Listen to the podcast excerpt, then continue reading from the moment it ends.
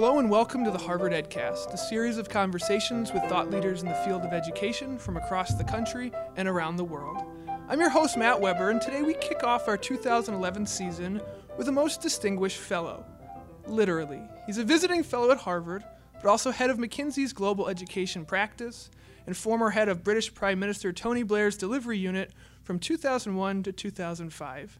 EdCast guests have been presidents and governors, doctors, CEOs, but never a knight until tonight. Welcome to the EdCast, Sir Michael Barber. Thank you very much. I'm looking forward to it. And a quick note for our listening audience he is wearing a blue suit, not of armor. Enough of the cheekiness. In 2007, you once described yourself as an education reformer. When does one no longer simply act as a teacher or consultant or professor, but truly become a reformer? I think you become a reformer when you um, try to influence whole systems. Um, obviously, you can do reform at the micro level of the school, um, uh, and uh, that's welcome and important. And some there's some great school leaders around uh, around the world, around this country, around my own country, um, England. So uh, at that level, you can reform. But I think of an education reformer as somebody who's dealing with a system. It might be a school district, it might be a chain of charter schools, it might be a state, it might be a country, um, and when I think of myself, and when I said that in 2007, I was thinking of the four years I did working for Tony Blair before I ran the delivery unit when I was responsible for the implementation of the school reforms in England. I think of the work I do for governments around the world, um, assisting them with education reform. I think of the work I do here uh, with um, states who are uh, facing the challenge of improving the performance of their education systems, but uh, those systems they know need reshaping and they need to strengthen their capacity to deliver. Now, in 2010, it was a big year for education in many ways. It seems like the world, or at least the American media, is just sort of waking up to the dire need for improving schools. Now, can 2011 continue the momentum, especially with the McKinsey report's findings? And is there a call to action in this report? Um, I think there's a the, the, the McKinsey report that was published in um, at the end of November of 2010 was a, a major landmark for us, and we hope it will be uh, a major influence around the world. And yes, it is a call to action. It's a call to action in two ways. First of all, it's a call to action because it says if you do the right things, you can improve your system significantly within six years and really transform it in in uh, uh, say 10 or 12 years. Uh, so that's a very optimistic message. The second is uh, it says um, increasingly we know what combination of um, policies work. Um, until even five or ten years ago, people doing education reform were uh, guessing. Uh, not entirely, there was some evidence, but because of the run of PISA reports since 2000, because of the run of TIMSS uh, uh, analysis going back beyond 2000, uh, we now have a much clearer evidence base um, uh, and a much sharper analysis of what combinations of policies work in what circumstances. And our McKinsey report from 2010 is a major contribution to that because it, it's the first one that says, uh, well, we've looked at, in this case, 22 systems around the world that have improved significantly. We've got evidence that they improved. Uh, and it takes everything from Madhya Pradesh in India, Minas Gerais in Brazil, through to Korea and Finland. So whatever stage your education system is at now, we can say, here's a combination of policies that's likely to help you move and improve. Was there anything that you found in your report that was particularly surprising to you? I think that I mean, the, the education is, is, a, is a world full of surprises. So, of course, uh, at the level of um, details, you find surprises. I think the, um, to me, the most um, important thing is we're able to show that whatever stage you're at now, wherever your education system is now, there is a combination of policies that will help you move forward.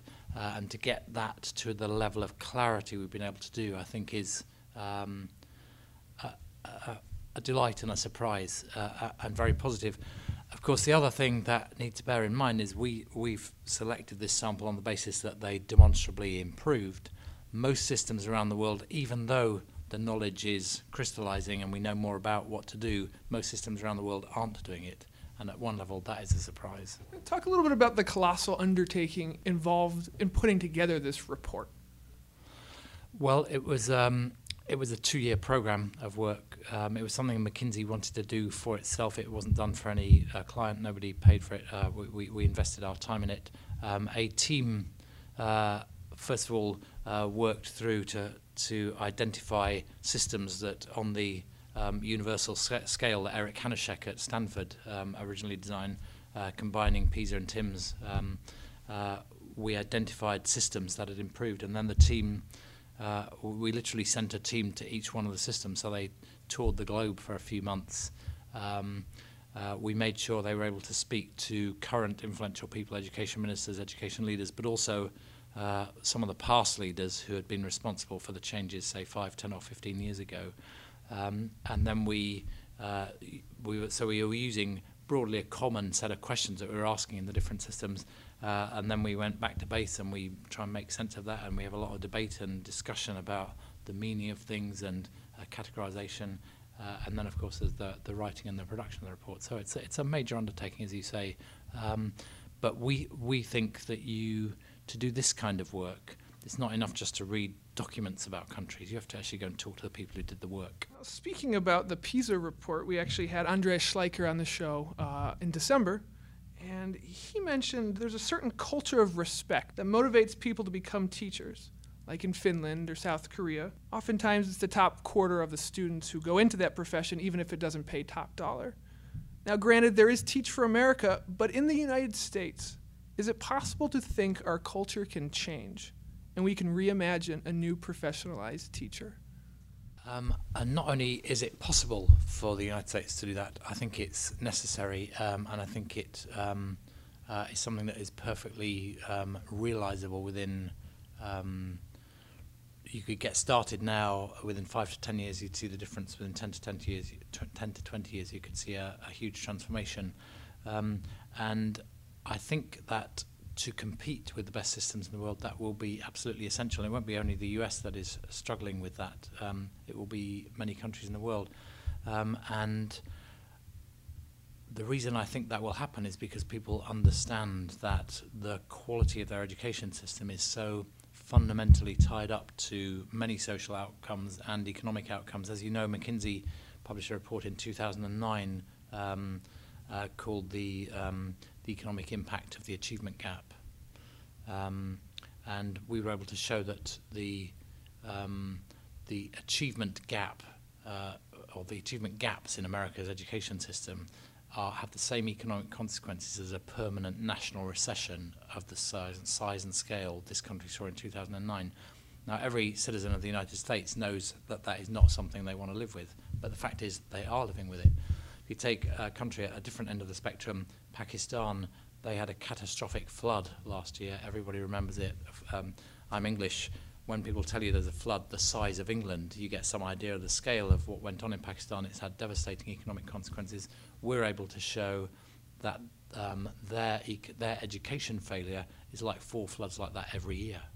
So you think of the flood as a crisis, but the education system is a hidden, ongoing crisis, a permanent national recession in the United States, four floods a year in Pakistan. When you take that into account, you think um, we are not going to be able to succeed in the 21st century as a country. The individuals who live within our country are not going to be able to succeed and thrive and prosper in the 21st century without a good education system. So you come back to, well, what drives a good education system? And the most important thing is well qualified, well motivated uh, teachers, uh, not just a set of individual teachers, but teachers who collaborate uh, to drive continuous improvement. And you need to get the right kind of people in, and they are people with good academic qualifications and a set of personal characteristics. You used to work in politics with Tony Blair. Is there anything about that world that you miss? And how closely knit is politics with education? Well, um, is there anything about that world I miss? I mean, uh, when you have the um, an extraordinary um, humbling opportunity to work for four years in Downing Street for a prime minister. Uh, you learn a lot. Uh, you see a whole country from the political centre. You see the whole world from a, a, a person who is very influential on the world stage. I was there from 2001 to 2005 in Downing Street, so I was there just before September the 11th, 2001.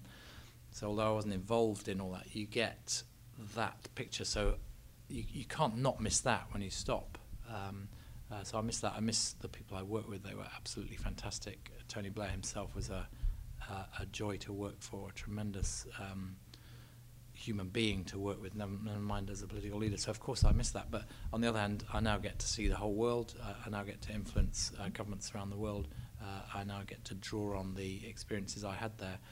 And coming to the second part of your question, politics and education are inevitably connected um, because um, education is a major public good. Um, it's a major public investment. I think um, I'm going from memory that um, public education around the world is something like a three trillion dollar um, sum of money. Uh, so it's a three trillion dollar business or sector of the economy, whatever you want to call it. It's over four percent of global GDP, um, and it's a much bigger proportion of the public sector uh, investment, uh, and therefore it's going to be contested politically. Uh, we invented politics.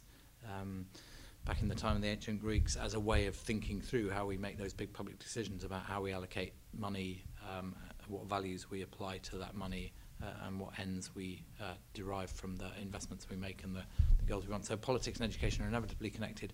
Where I think um, people get frustrated is either when um, it seems as though the entire um, approach of a government is about um, doing something to the education system to try and win the next election, not necessarily to make the education system better, or when they think there is excessive uh, political interference in the day-to-day. Um, so, for, for example, if you have, um, you've got to have standards and a curriculum, but what you, no teacher, no system can succeed if every time there's a change of government, you change the content of the curriculum. You know, if somebody says, well, I want this bit of history, and somebody else says, no, I want that bit of history, and if that changes every three or four years, that that makes it very hard to improve the system. So the allocation of resource and broad strategy and the values that underpin an education system are entirely legitimate um, political subjects uh, related to education, but the way in which the politicians around the world go about that job is fundamentally important. You studied American history at Oxford, and you do a lot of consulting for American states. How do you feel now knowing that you may affect American history with all the work that you're doing in education? Um, I, I don't um, claim to be able to affect American history in the future, but I would, I would be delighted if um, I was part of a huge network, huge movement that I think is emerging in this country uh, that will transform public education in the next five to ten years. I feel very optimistic about um, American education, much more optimistic than most of my um, American friends. Um, so I don't claim for a minute that I'll be able to influence uh, American history, but if I can be um, a small part of a movement that changes it, that would be a great thing to look back on. And you know, um, Churchill said about the United States, um, America always does the right thing after it's exhausted all the alternatives. And when you look at the education reforms over the last 25, 30 years in America, nearly everything's been tried.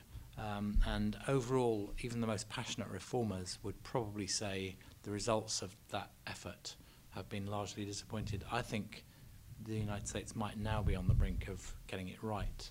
Um, I see um, uh, very uh, strong Secretary of Edu Education with a really clear agenda. I think the Race to the Top program is good.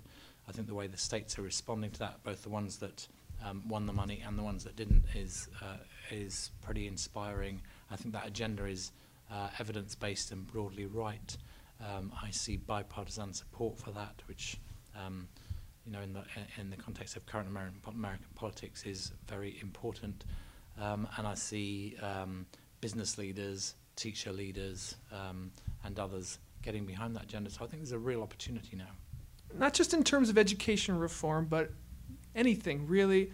Who do you look up to? Well, um, that's a really good question, actually. Because many actually. people would probably say they look up to you. No, I, am not sure about that, but I, I think, look, um, in the first of all, uh, as you um, as you mentioned a few minutes ago, I'm a, I'm a historian, so there's people I look up to uh, in the past. My favourite American president, for example, is Theodore Roosevelt, who I just think was a completely inspiring guy um, in all kinds of ways. Uh, perhaps not the easiest person to live with, but but a tremendous, um, a, a, a tremendous um, figure. Um, who, by the way, uh, was very um, strong on public education. Um, I, uh, when I look back through British history, I love um, uh, Gladstone and Churchill in different ways. When I come back to my own working life and bring it closer to home, uh, I love, uh, I loved, as I mentioned a few minutes ago, working for Tony Blair. I think he was a very inspiring leader. Uh, of course, he made errors uh, like anybody in power for 10 years, but, but, a, but a tremendous influence for good. Um, and within my own field of education, um, there are many people around the world that are, I admire and look up to. I think what Joel Klein did in New York was fantastic. I think we were talking about Michelle Rhee. Uh, I'm a great ad admirer of Michael Fullan um, at uh, formerly of the University of Toronto, whose work I admire. Uh, and uh, in my own country, uh, there are a whole uh, number of education reformers that I've liked.